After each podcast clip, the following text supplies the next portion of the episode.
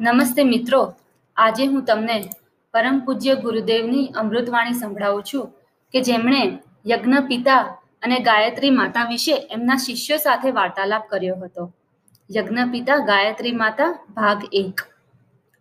પરમ પૂજ્ય ગુરુદેવ જ્યારે દસ અગિયાર વર્ષના હતા, ત્યારે તેમના પિતા તેઓને મદન મોહન માલવ્યજી પાસે લઈ ગયા હતા.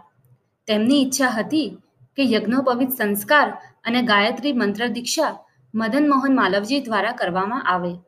ગુરુદેવે લખ્યું છે કે, માલવીજીના મુખેથી જે વાણી સાંભળી હતી તે હજુ સુધી મારા કાનોમાં ગુંજે છે. હૃદયના પડદા પર અને મસ્તિષ્કમાં એ ક્યારેય ભૂસાઈ ન શકે એવા જાણે લોખંડના અક્ષરોથી લખાઈ ગઈ છે. માલવ્યજીએ કહ્યું હતું કે, ભારતીય સંસ્કૃતિની માતા ગાયત્રી છે. યજ્ઞ એ ભારતીય ધર્મના પિતા છે. આ માતા પિતાની આપણે બધાએ શ્રવણ કુમારની જેમ ખભા ઉપર બેસાડીને સેવા કરવી જોઈએ. પરમ પૂજ્ય ગુરુદેવના વિચાર. યજ્ઞ અને ગાયત્રી દેવ સંસ્કૃતિના બે મુખ્ય આધાર છે.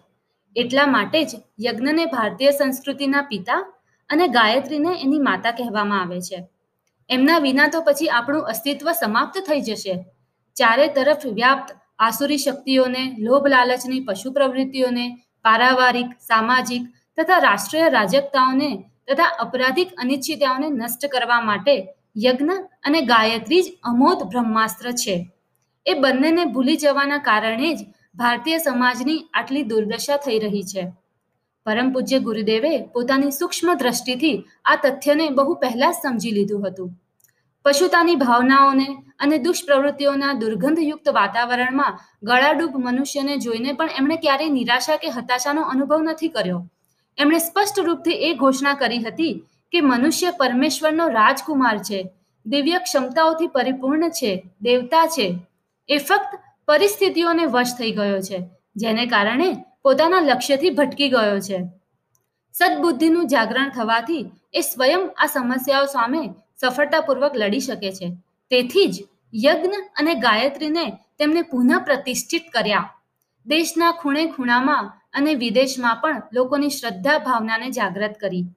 આજે કરોડો વ્યક્તિ યજ્ઞ અને ગાયત્રીના મહત્વને સમજીને પોતાની આત્મિક પ્રગતિ કરી રહ્યા છે અને લોકમંગલ કાર્યોમાં રુચિ પણ લઈ રહ્યા છે.